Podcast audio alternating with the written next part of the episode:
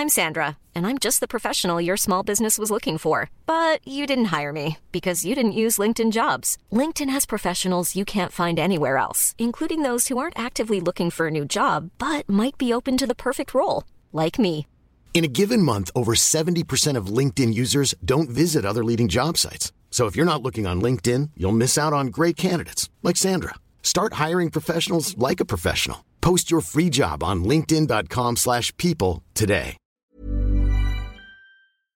Hoi, ik ben Barbara van Erp, hoofdredacteur van Saar Magazine. Femke, Els en ik zijn dit blad helemaal zelf begonnen. We hebben geen mannen in pak die voor ons zorgen, geen glimmend hoofdkantoor waar vanzelf geld uitkomt om Saar van te maken. Nee, wij moeten alles zelf bij elkaar zien te krijgen. En daarom is jullie steun voor ons zo belangrijk. Als je nog geen abonnee bent, word dat dan alsjeblieft. Als je wel al abonnee bent, blijf het dan alsjeblieft. Want alleen met jullie steun kunnen we nieuwe dingen maken, zoals deze podcast. 100% gratis en vrij van reclame. We willen graag nog veel meer mooie dingen maken, maar daar hebben we echt jullie steun nodig. Kijk eens even op saarmagazine.nl slash abonnement. Dankjewel. Hallo, hallo. Hallo, hallo. Hoe is ie? Hey, ik eh, ga Els ook even inbellen. Het beste is als zit Ja. Els lekker buiten met een sigaretje. Nee, Els zit in de, in de bed. Ja. Dus ik denk dat ik even in de tuin ga zitten, ja? Oh ja, perfect. Dan ga ik nu Els ook inbellen. Kan jij ondertussen naar de tuin lopen? Ja, ja, ja. Heel goed. We mogen niet bij elkaar zitten. Nee, want dan hoor je het niet goed. We kunnen het wel Maar proberen. daarna zie ik je wel. Ja, we kunnen het proberen. Laten we het proberen. Ik Dan bel Els ik even even in. naast je zitten, ja? Nee, juist zo ver mogelijk weg, Femke. Oh, je bedoelt met de telefoon. Nee, maar Ja. ik dacht, we gaan samen in de speaker. Nee, ik denk zo ver mogelijk weg. Ik bel er even in. Oké. nee, dikke hoofd. Wat? Oké, ja. Wel maar.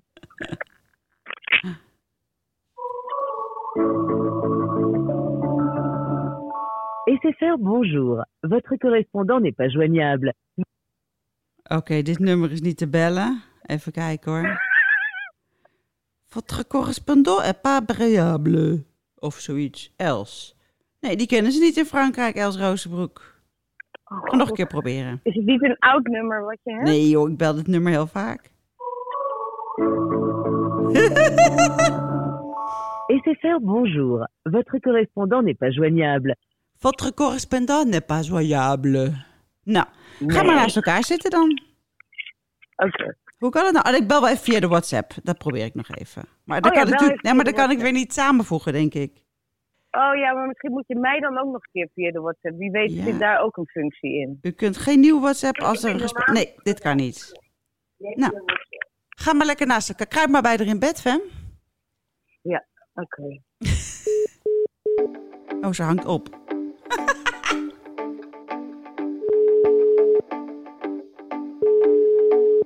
Wij zijn Femke, Barbara en Els. Samen hebben we Saar Magazine opgericht. Femke is 42, Barbara 52 en Els 62.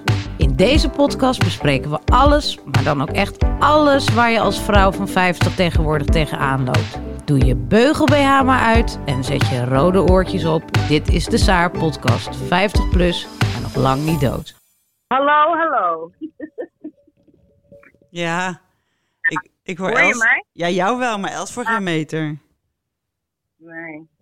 Hoi, hoi. Hey, hi. Zo wel. Ja, Ja. toch? Ja? Kijk, als we nou allebei tegen je kussen aan gaan zitten. En belt ze jou nou via je WhatsApp? Nee, ze belt mij nu via de gewone, zeg maar. Oh, dan kunnen we buiten gaan zitten aan de is de ja. soms. Ja.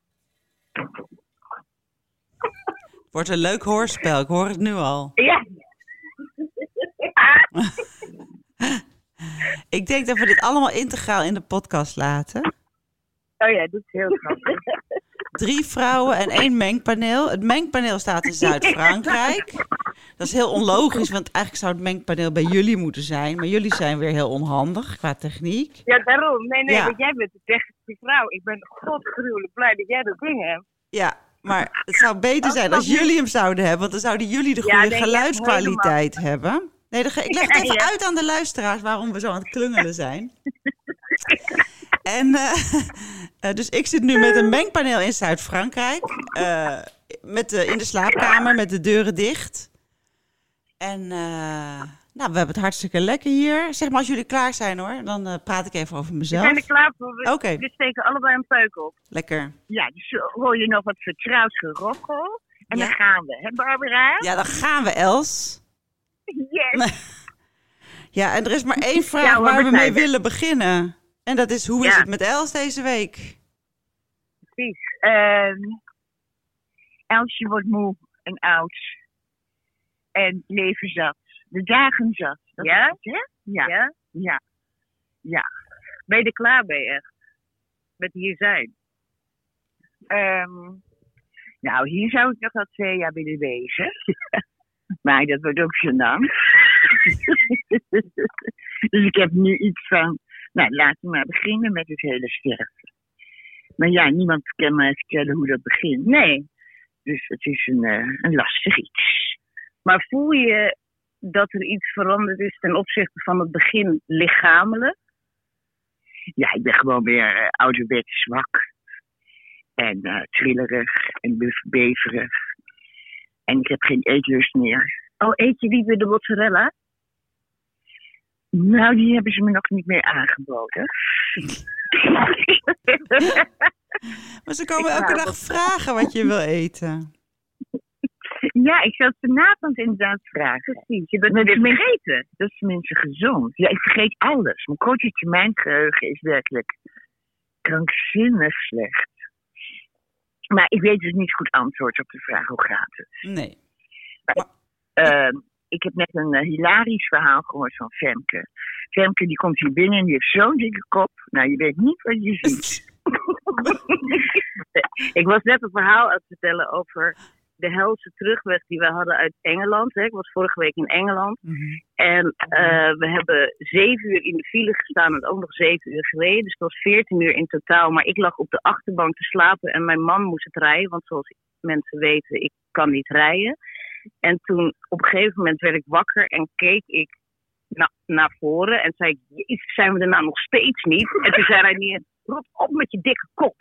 En nu heb ik vannacht gedroomd dat ik een immens dik hoofd had. Met drie onderkinnen. En ik was de hele tijd bezig met. Och, och, och, ik moet, ik, moet, ik, ik moet heel erg aan de lijn, want dit gaat niet meer. Dit gaat niet meer. En ik wilde morgen, dus vandaag, slagroomgebak meenemen voor Els. En dat heb ik nu niet gedaan vanwege die droom.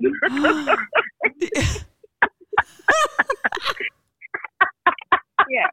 De obese droom van Femke. En hoe ga jij, Barbara? Want Jij zit met 24 mensen in een huis, heb ik begrepen. Ja, we zitten met heel veel mensen in een fantastisch huis in de Languedoc. En eh, een gang van nou, vijf kinderen en één van 16 die overal buiten valt. Mijn zoon Felix.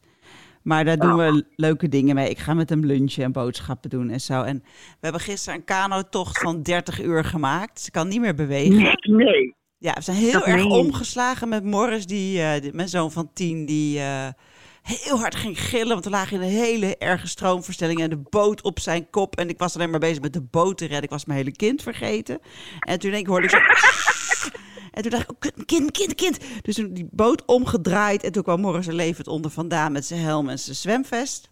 Nee, En ik met mijn geopereerde voet overal tussen de stenen en alles. Dus, ehm, en we hadden een spierpijn. Want ik had tegen de mensen gezegd: jongens, oh, die, die tocht heb ik nooit gedaan. Ze zeggen vijf uur, maar dat doe je in twee uurtjes. Nou, dat was gewoon precies vijf uur.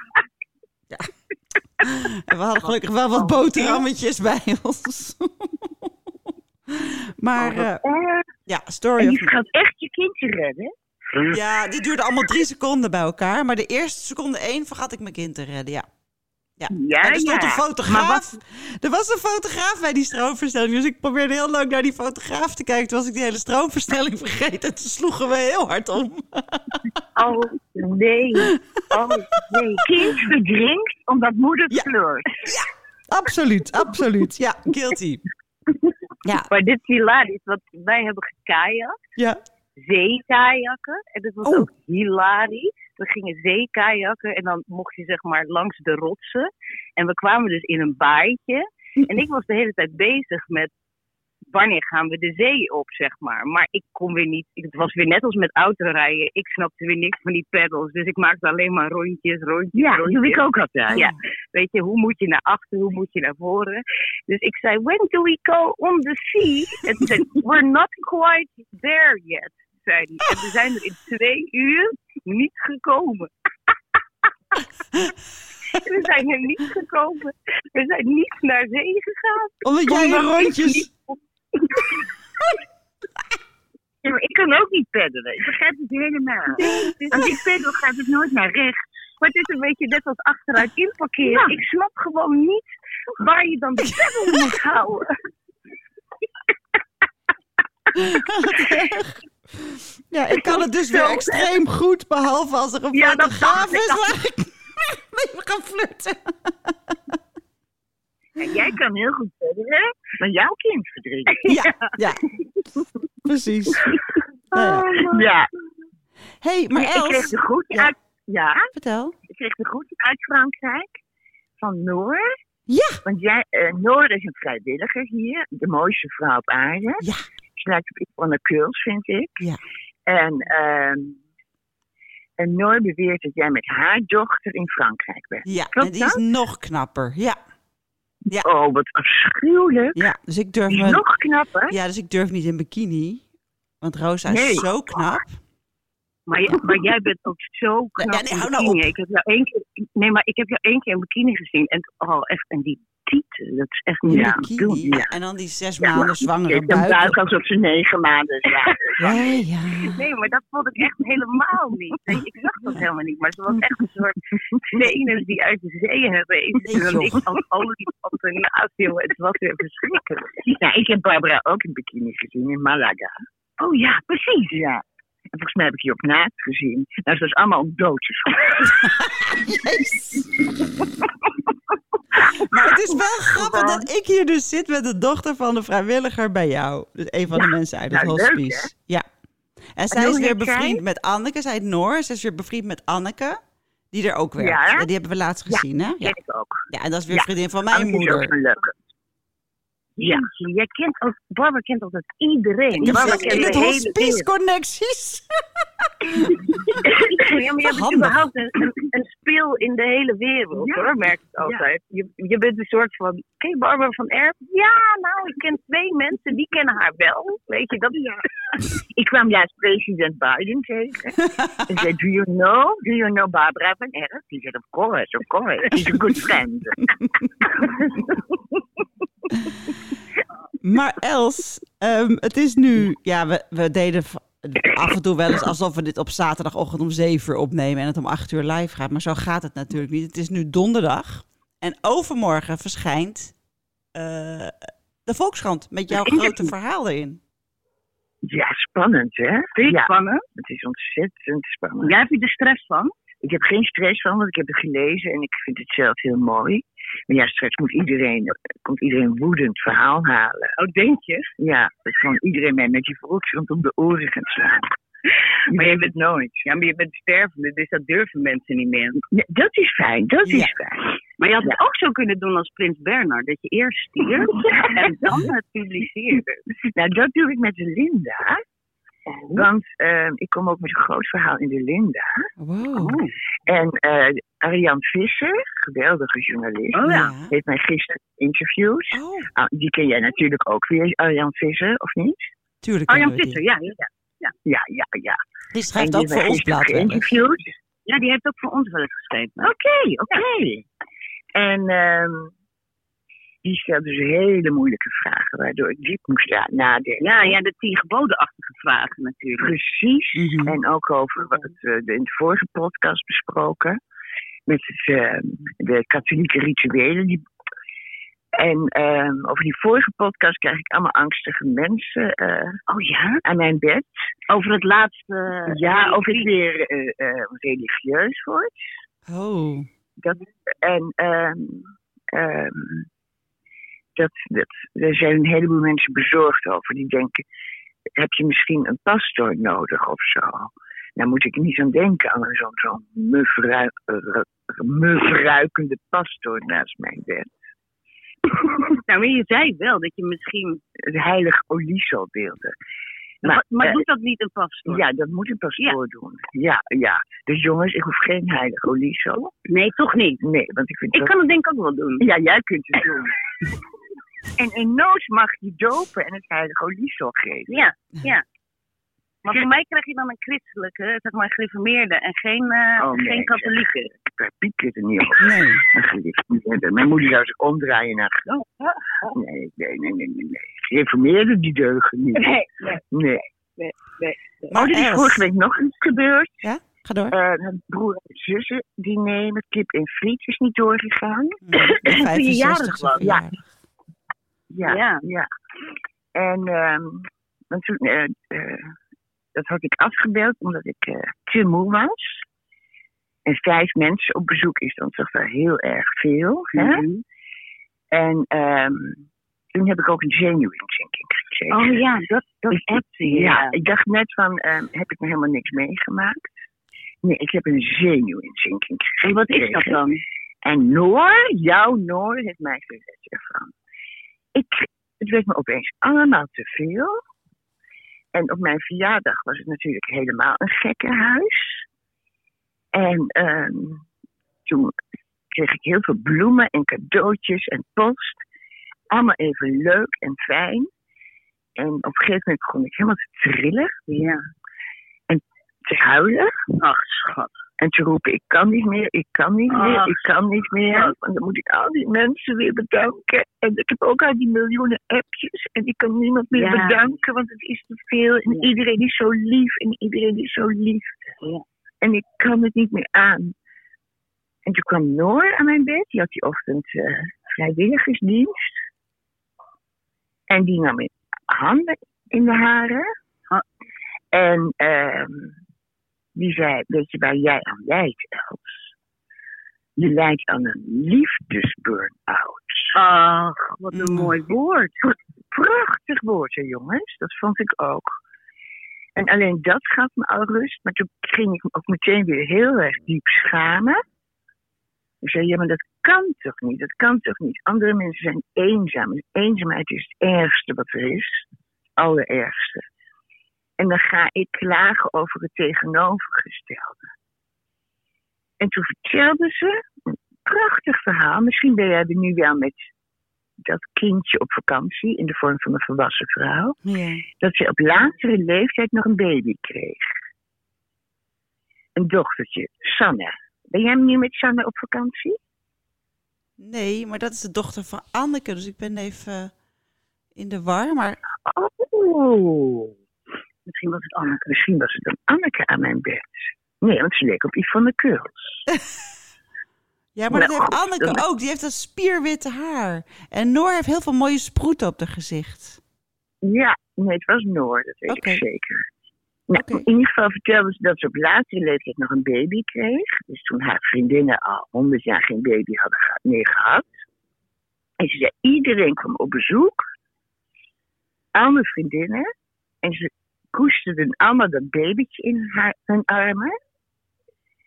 En projecteerden al hun liefde en verlangens en misschien wel frustraties op de baby. Hè? Wat je doet. Want Femke en Barbara, als wij baby's in de armen houden, willen we ook onmiddellijk weer een baby. Ja.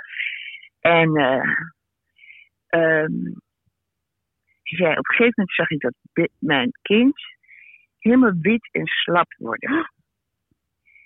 En toen had ze de baby weer uit de armen van die laatste vriendin genomen. En had ze tegen haar man gezegd. En nu moeten we een paar dagen helemaal niemand zien. Want iedereen zuigt liefde uit het kindje. En het kindje zelf heeft helemaal niks meer over. Ja. En dat Ja. vond ik zo'n mooie vergelijking. Doen we dat Ja. ook bij jou? En toen heeft ze, hebben ze kaaspannenkoeken voor me gebakken. En ben ik ondergestopt en ben ik gaan slapen. Oh. maar weet je wat ik ook zat te denken? Ik dacht, het is een beetje doodgaan in jouw geval, zoals ehm, plotseling beroemd worden. Zeg maar. Oh, ik denk het, ja. En, en, en dat, ik weet nog dat Marco Borsato, ik heb dit al heel vaak gezegd, en Marco Borsato is nu niet echt een naam om te noemen, maar goed, die zei, het zijn sterke benen die de wilde kunnen dragen. Want het is te veel voor een mens Nou, om zoveel aandacht te krijgen, zeg maar. Dan word je uiteindelijk een beetje gek. ja. Nou, dat is het precies. En dat, dat, ik snap dat dat gebeurt, weet je. Want ik bedoel, normaal spreid je contacten door de maanden en jaren heen. En nu krijg je alles in één keer. En je bent ook nog met je eigen proces bezig. En al die prikkels komen op jou af. Al die mensen die van buiten komen, die nog een momentje met je willen. Ja, dat is natuurlijk ook heel veel. En daarom is het dus ook niet gek om op een gegeven moment nee te gaan zeggen. En dat vind jij ook weer heel moeilijk. Ja, want ik wil die mensen in principe ook nog heel graag één keer zien. En eh, hoe kun je nou nee zeggen tegen liefde? Maar inderdaad, ik word er een beetje gek van. Ja, dat snap ik wel. En toen, zaterdag, ehm, had ik een vriendin op bezoek die eh, een paar keer ehm, is opgenomen geweest in een eh, psychiatrische inrichting. En ehm, toen vroeg ik aan haar, eh, weet je eigenlijk wanneer je gek wordt? En toen zei ze, ehm, nou dit hangt er vanaf of het een psychose is of een diepe depressie. Dat is een Ja. groot verschil. Ja. Een psychose besef je eigenlijk pas als je eruit wakker wordt. Ja. Dat kan weken later zijn. En ze, maar waarom vraag je dat? Zei ik, nou, ik ben zo bang dat de kanker inmiddels in mijn hersenen zit. Oh, echt? Want daar maak ik altijd grappen over. Maar dat, ik want mijn zenuwen zijn echt van papier geworden. En ehm, eh, die, die, die uitzaaiingen, ja, die gaan natuurlijk kruipen op een dag naar je longen en je hersenen. Dat kan best inmiddels gebeurd zijn. En ehm terwijl ik dat aan haar vertelde, toen kreeg ik weer zo'n aanval. Ach, echt? Heel Oh. eng. En Maar hoe, hoe ziet kwam dat er het dan uit? Ja, dan moet je gewoon huilen en, en boos, zenuwachtig houden. Oh. Zo, zo. Ja, ik kan het niet beschrijven. En toen ehm kwam er een vrij- vrijwilliger naar me toe. Nee, een verpleegkundige. En die zei, Els, wat je nu hebt is een paniekaanval. Ja. En ehm, ik ga jou een pilletje geven. Ja. En toen heb ik voor het eerst van mijn leven een pammetje gekregen. Echt, want ik wou net zeggen, dat is heerlijk. Heerlijk. En ehm, ik weet niet eens meer dat die bewuste vriendin Is weggegaan. nee, want ik ben gewoon in vijf uur gaan slapen op dat pammetje. En nu alleen al de gedachte dat er een pammetje bestaat voor dat enge, Gevoel. enge Ja. gevoel. Maar daar zijn ze voor. Ja, ja. En ik zou ze lekker vaak nemen. Nou, als ik het weer krijg, dan druk ik op het belletje en dan zeg ik, mag ik een pammetje Ja. alsjeblieft? En weet je wat je op een gegeven moment merkt? Dat ze iets minder goed werken en dan neem je er twee. ja. Ik neem het hele pakje. op mijn laatste dag, op mijn laatste dag, vreet ik het met verpakking en al op. ja, Mag ik ja, een serieuze vraag stellen? ja. In het Volkskrant-interview besluit je toch over je zoon te praten, wat je hier niet wilde. Ja, Waarom dacht je dat ik ga dat toch doen? oh Barbara, hier heb je, me- heb je me niet op voorbereid. Ruud. Nee? Dat vind ik een hele moeilijke vraag. Ja, die ga je krijgen vanaf zaterdag. ja, ja. Maar ik vertel in dat interview wel alles. Ja, Maar het is gewoon heel, een heel verdrietig verhaal. Ja. En eh, mijn zoon eh, zit sinds april in een Franse gevangenis. Ja. En eh, af en toe kunnen we bellen samen. En hij schrijft mij heel veel brieven. Ik heb niet de mo- moed, nee, ik heb niet de kracht om eh, veel terug te schrijven. nee. Maar het is eh, ja, een heel verdrietige affaire. Ja, En hij zou waarschijnlijk eh, als ja, pas vrijkomen als ik al ben begraven. ja, jezus. Ja, ja, ja. Ik heb heel kort Ja. jullie horen praten samen op het videobellen. Dat zag er heel geanimeerd uit.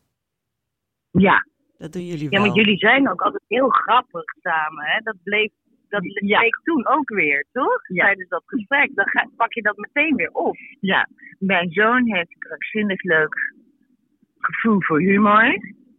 En wij hebben ons ons leven lang een kriek gelachen.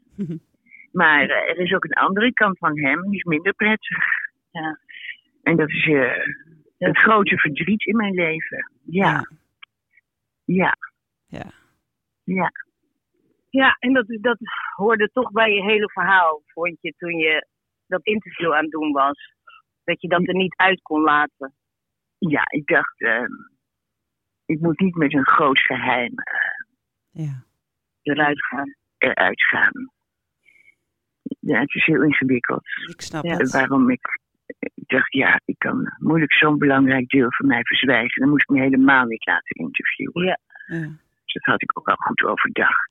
Ja. Ik schrok ook zo van dat verhaal dat de vader van je zoon al tijdens zijn zwangerschap zei dat hij er vandoor zou gaan als de baby er zou zijn. Ja, vreselijk, hè? Toen ik vijf maanden zwanger was. Ja, dat wist ik niet. Ja, nee, nee, nee. En hij heeft mijn zoon in de steek gelaten toen mijn zoontje vier was. En mijn zoon was een echt vaderskind. Ja, ook een moederskind. Maar gek op zijn vader. ja, en al heel bewust, want wel vier, zeg Ja. maar, en niet een baby. Nee, absoluut niet een baby. Nee.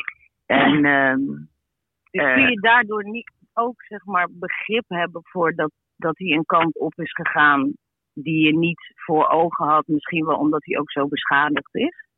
ja, en dat maakt het zo moeilijk. Ja. Hij is diep en diep beschadigd. Ja. Als je vader je van de ene dag op de andere niet meer wil zien, ga je als klein jongetje allemaal zelf redenen bedenken. Precies. Bijvoorbeeld, hij vindt, niet, vindt dat ik niet goed kan knutselen. Ja, oh. Of hij vindt mij niet lief. Ja. En eh, later zijn er nog, is er nog één ontmoeting geweest toen hij elf was. En toen heeft zijn vader naar het plafond gekeken. En gedaan alsof hij er niet was in die ruimte.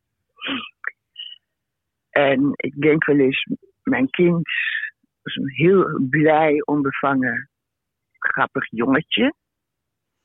ja, hoe anders was het gelopen? Nou, Ja. maar na het, nadat zijn vader van de ene seconde op de andere uit zijn leven verdween, is hij nooit meer dat onbevangen Nee.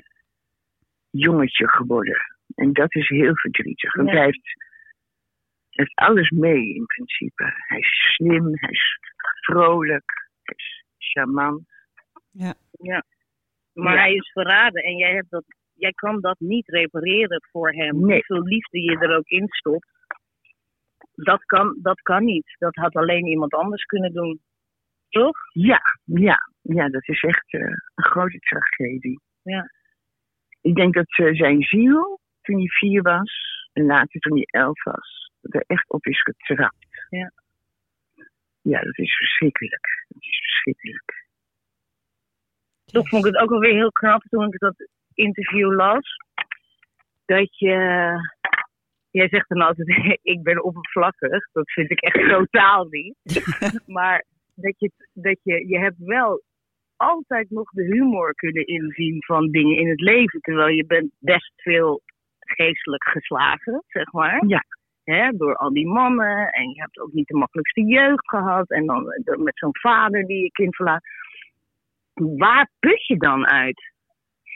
Daar ben ik echt heel dankbaar om. Nou, ik ben gewoon geboren met een vrolijk karakter. Ja, kennelijk. En hè? Dat is gewoon een cadeautje dat je Ja. meekrijgt in het leven. Ja, je hebt echt. eh, ik, bedoel, ik, ik heb altijd zin om dan te gaan liggen. Ja, En jij houdt ook wel van liggen, maar dan vrolijk liggen. Zeg. ja. Ik En, denk, eh, laat maar, ik wil dood. En dan zeggen we, nou, je moet niet altijd over dood beginnen. maar goed, maar jij hebt dat toch helemaal niet? Je hebt toch altijd wel weer dat je opstaat en, eh, Ja. en een grap kan maken. Ja. En, en, en de meest, ik heb met jou denk ik wel het meest gelachen van alle mensen die ik ken. Ja.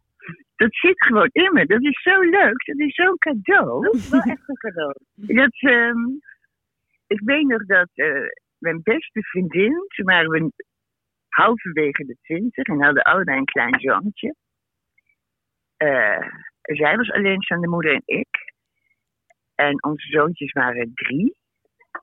En eh, nee, waren 28 al.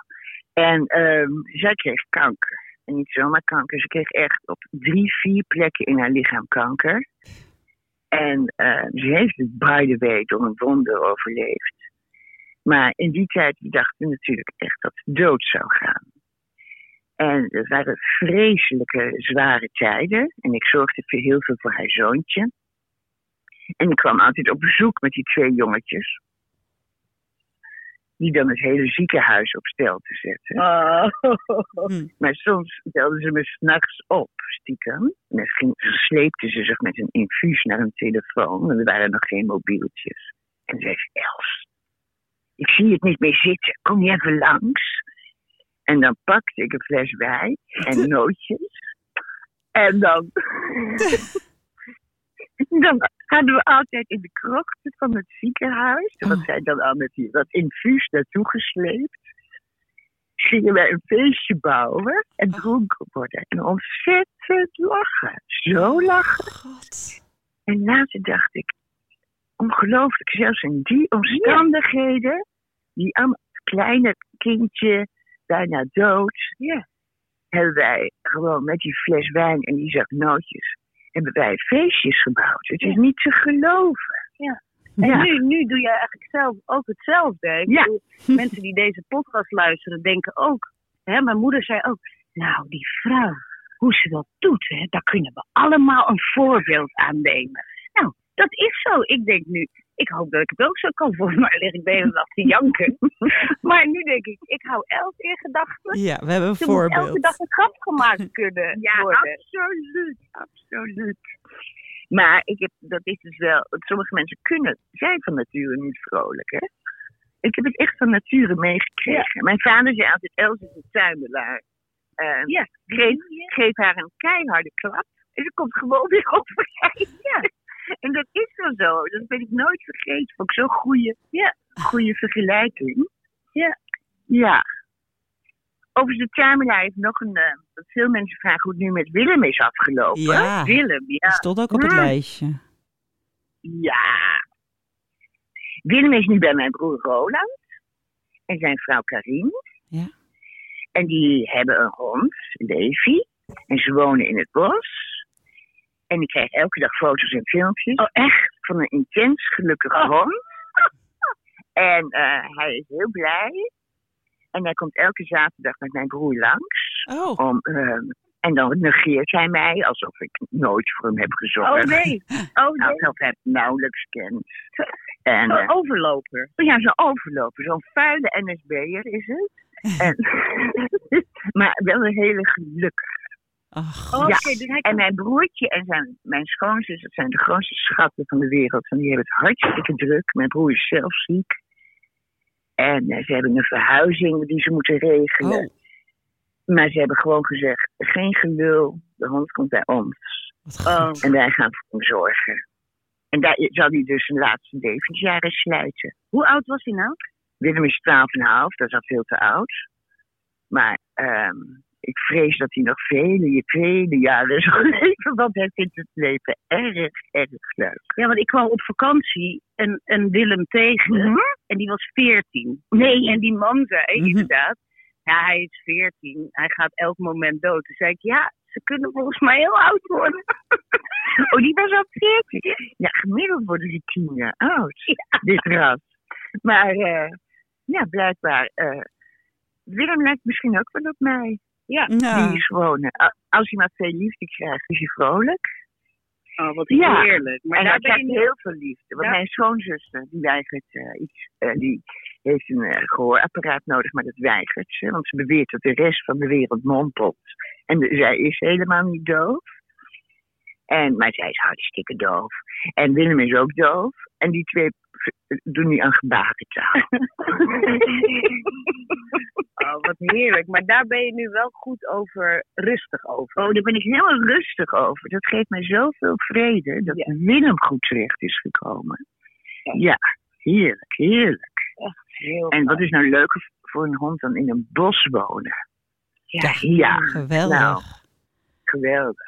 Hij kan elke dag rennen. Nou, Ja, rent hij? eigenlijk- Ja, hij rent nog. Ja, ja, Ja, ik heb hem zeker. een keer uitgelaten op het strand ook. Och, ja. Hij doet alsof hij drie is. Ja? Ja. Dan gaat hij in het zand liggen, rollen, bollen. Ja. je denkt, oh god, je bent hartstikke goor straks. Ja. Honden zijn goor. Ja. Yes. ja, jeetje, waar moeten we... De, waar, waar hebben, we nog meer? Ik heb nog wat al- lezersvragen hier. Maar jij Oh, eerst nog een goede vraag. Doe maar even. Nou ja, nee, ik vroeg me af, heb je nu inmiddels, want de vorige keer hadden we, of hadden jullie het over, daar was ik niet bij, met Barbara van Beukering, over het sterven en wie je daarbij wil hebben. Heb je dat inmiddels tegen de mensen gezegd?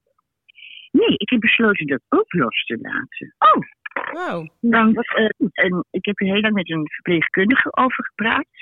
Oh, ik wat word hier in het zo goed begeleid, jongens. oh wat Het goed. is ontroerend. Ja. Je kunt echt merken, deze mensen hebben er verstand van.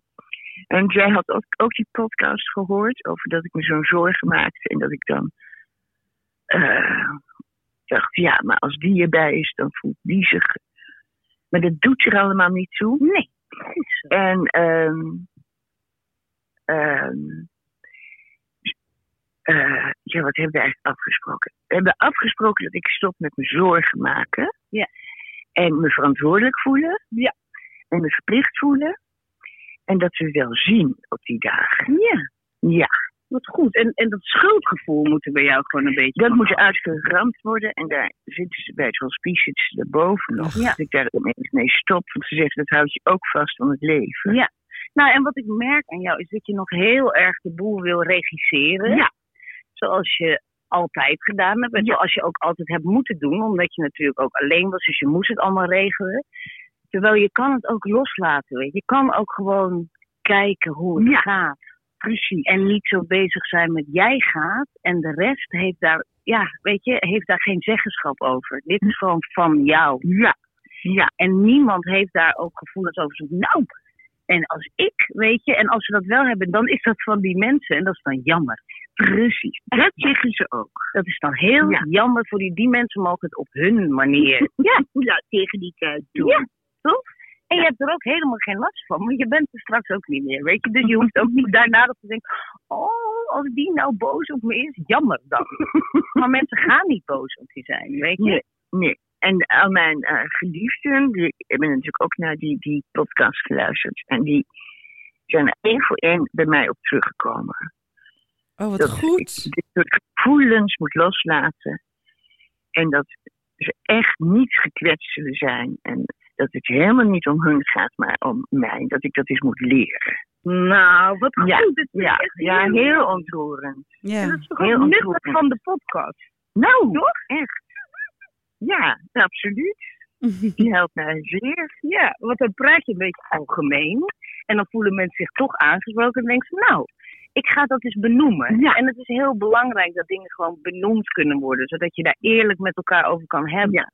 Ja, dan Weet kun je het ook loslaten. Ja, wat goed. Maar en zijn er dus nog lezersvragen? Ja, heel veel. Maar ik heb, Oh. nou, ik heb één leuk en daarna een paar wat luchtiger is ook leuk. Eh, deze is van Marijke. Ik zeg de achternaam niet, want misschien vindt ze dat niet zo leuk.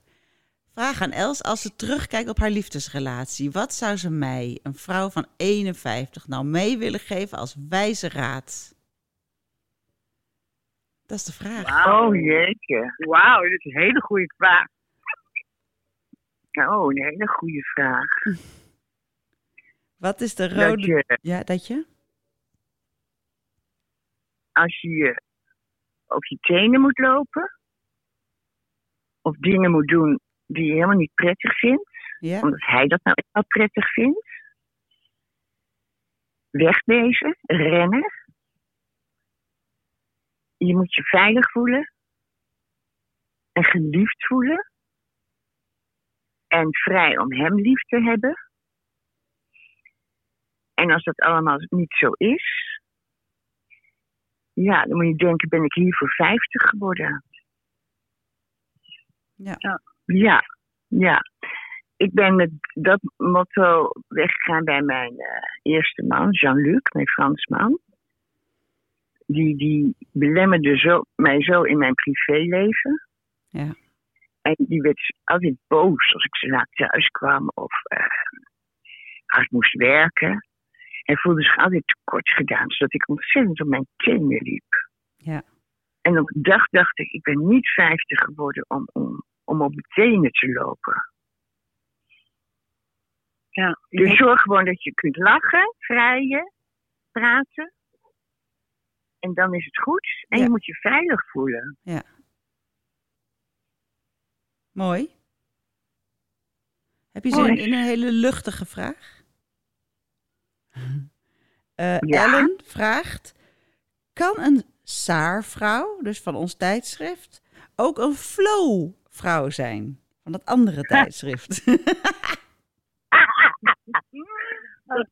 Is Flo dat blad met al dat mooie papier? Ja. Ja, ja, ja. ja. En dat je kunt vouwen en vreubelen? Ja.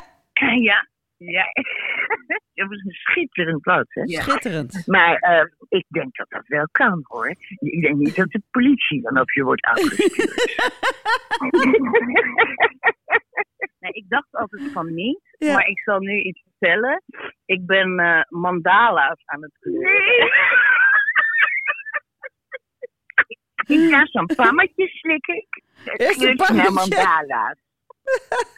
En het is zo rustgevend en lekker kleuren. Nee, serieus. En mijn moeder zei, ja, dat deed je vroeger ook altijd. Maar dat heb je, dat heb je 30 jaar niet gedaan. Ik zeg, nee, omdat ik altijd vond dat het niet bij mijn image paste. Heb je nu ook hele mooie kleurpotloden gekocht? Van Carandas. Ja, ja. Serieus. En ik heb hele mooie stiften ook, zeg maar echt dure stiften. En hele mooie potloden. En daar kan je dan ook Man. nog met een kwartje overheen, zodat het dan een beetje ehm, aquarel wordt. En, en, en ik zit de hele tijd die tekeningen omhoog te houden voor Radier en zo. Die kijkt dan van, wat is er met jou? Maar het is echt heel rustgevend.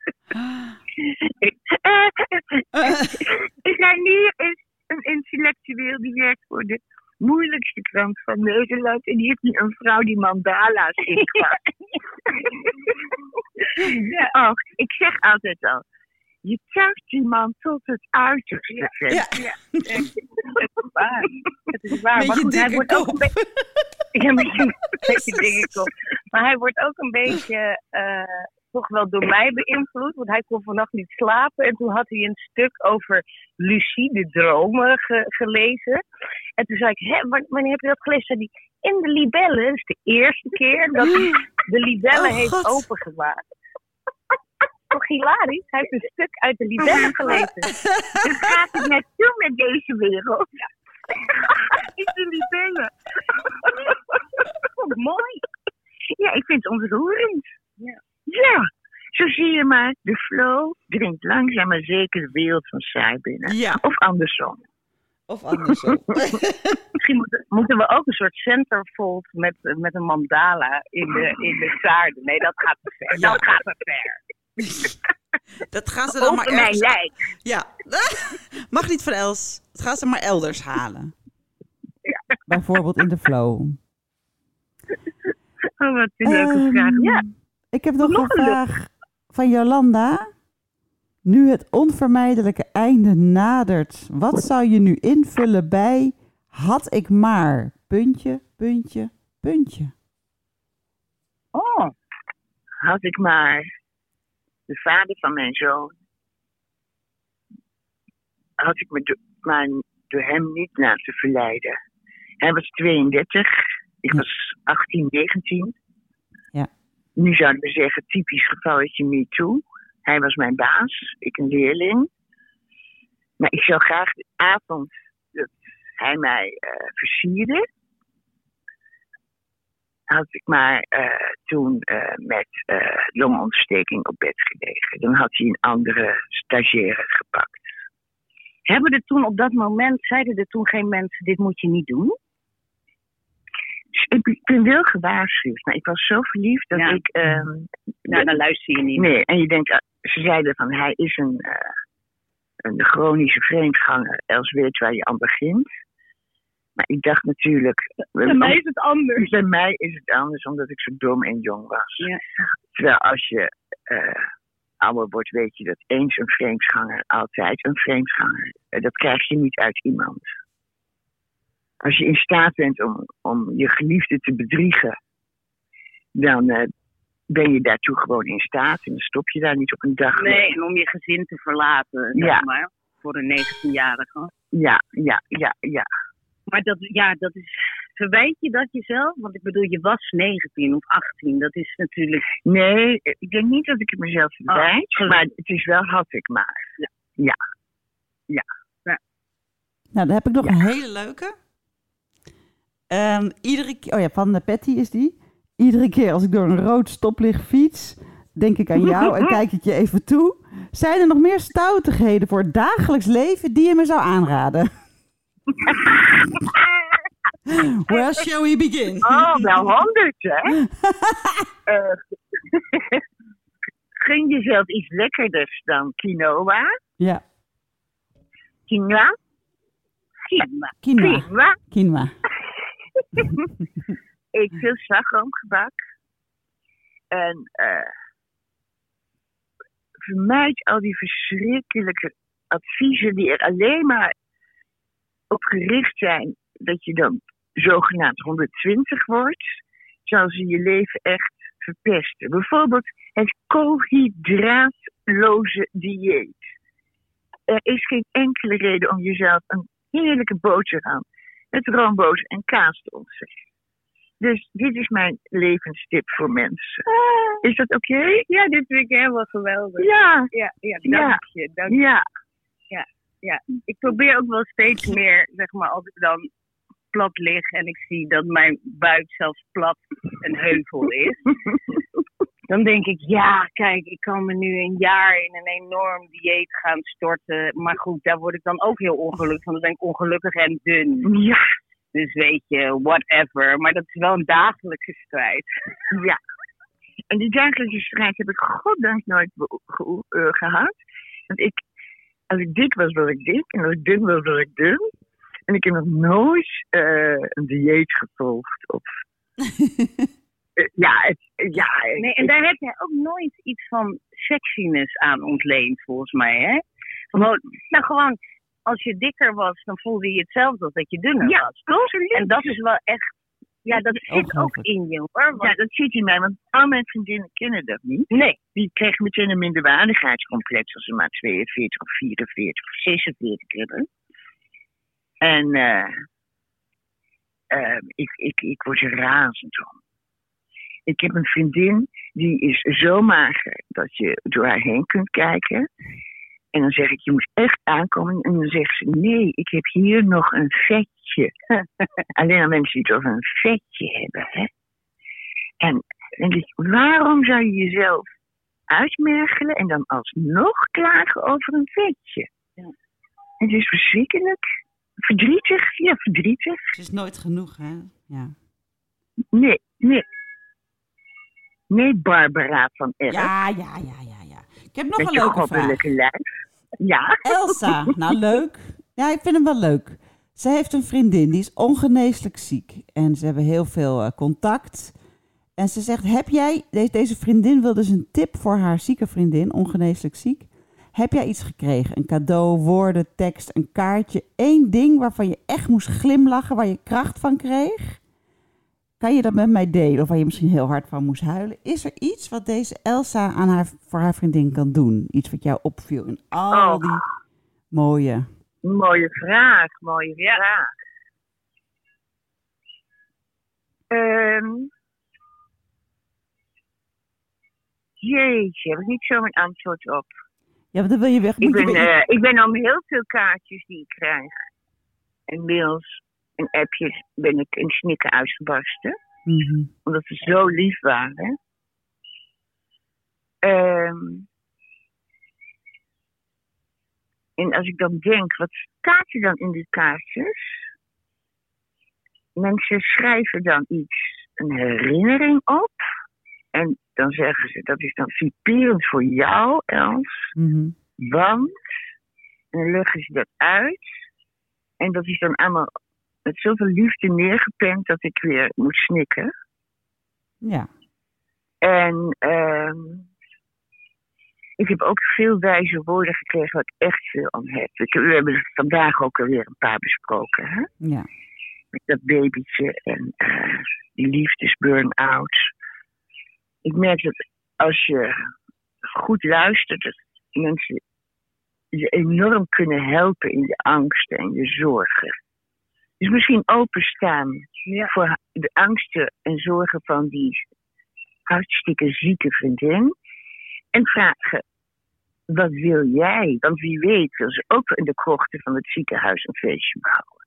Ja. En dan niet zeggen, doen we niet. Nee. Dan zeg je, oké, gaan we doen. Want jongens, waar gaat het om? We gaan toch dood.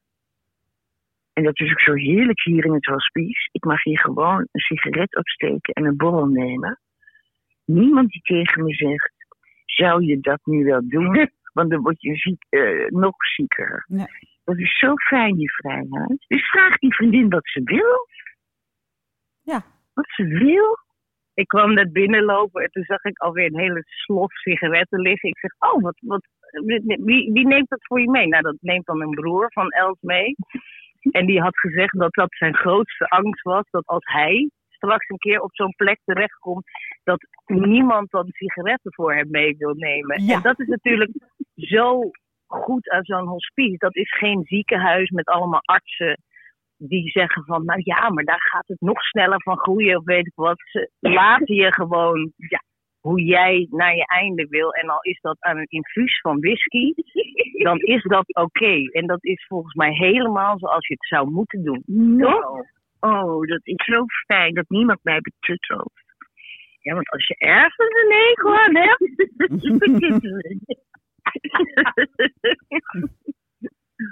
ja, ja, ja. Ja, Ja, nou, Nou. weet je, volgens mij eh, gaat het losbarsten met reacties op het Volkskrant artikel. As we speak, zeg maar. Maar niet as we speak, maar as you listen meer. En eh, ik ben super benieuwd naar eh, wat het allemaal gaat doen. Dus Volkskrant, Volkskrant Magazine. Vanaf zaterdag 30 juli in de krant staat ze. Ja, en die, k- die eh, krijgen nu door deze podcast nog meer lezers, denk ik. Want Ja. iedereen gaat hem nu kopen. Wij redden de Volkskrant. Ja, ja. Dus gaan we even wat extra editietjes printen, Ja, lieve gaan we even- collega's. Goed drukken, Volkskrant. precies. Hebben ze Ja, heel mooi ja. gedaan, overigens. Prachtige foto's, prachtig interview. Prachtige foto's, ja. Ja, Heel mooi interview. Heel mooi opgeschreven. ja. Cecile Koekoek is een topwijf. Ja. Ja, want hoe moeilijk is dit geweest om dit...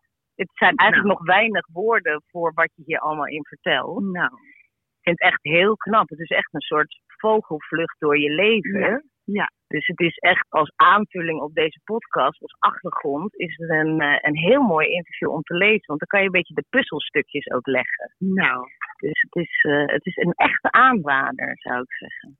Wow, Ja. wat een reclame voor het volkskrant. hey, jongens, ik ga lekker zwemmen. Gaan jullie lekker eh, borrelen? Ja, wij gaan nog even lekker kletsen. Hé hey Barbara, Ja. heb je je aangezet? Ja, we hebben een eigen zwembad. Hij is wel de hele dag Oh, vol.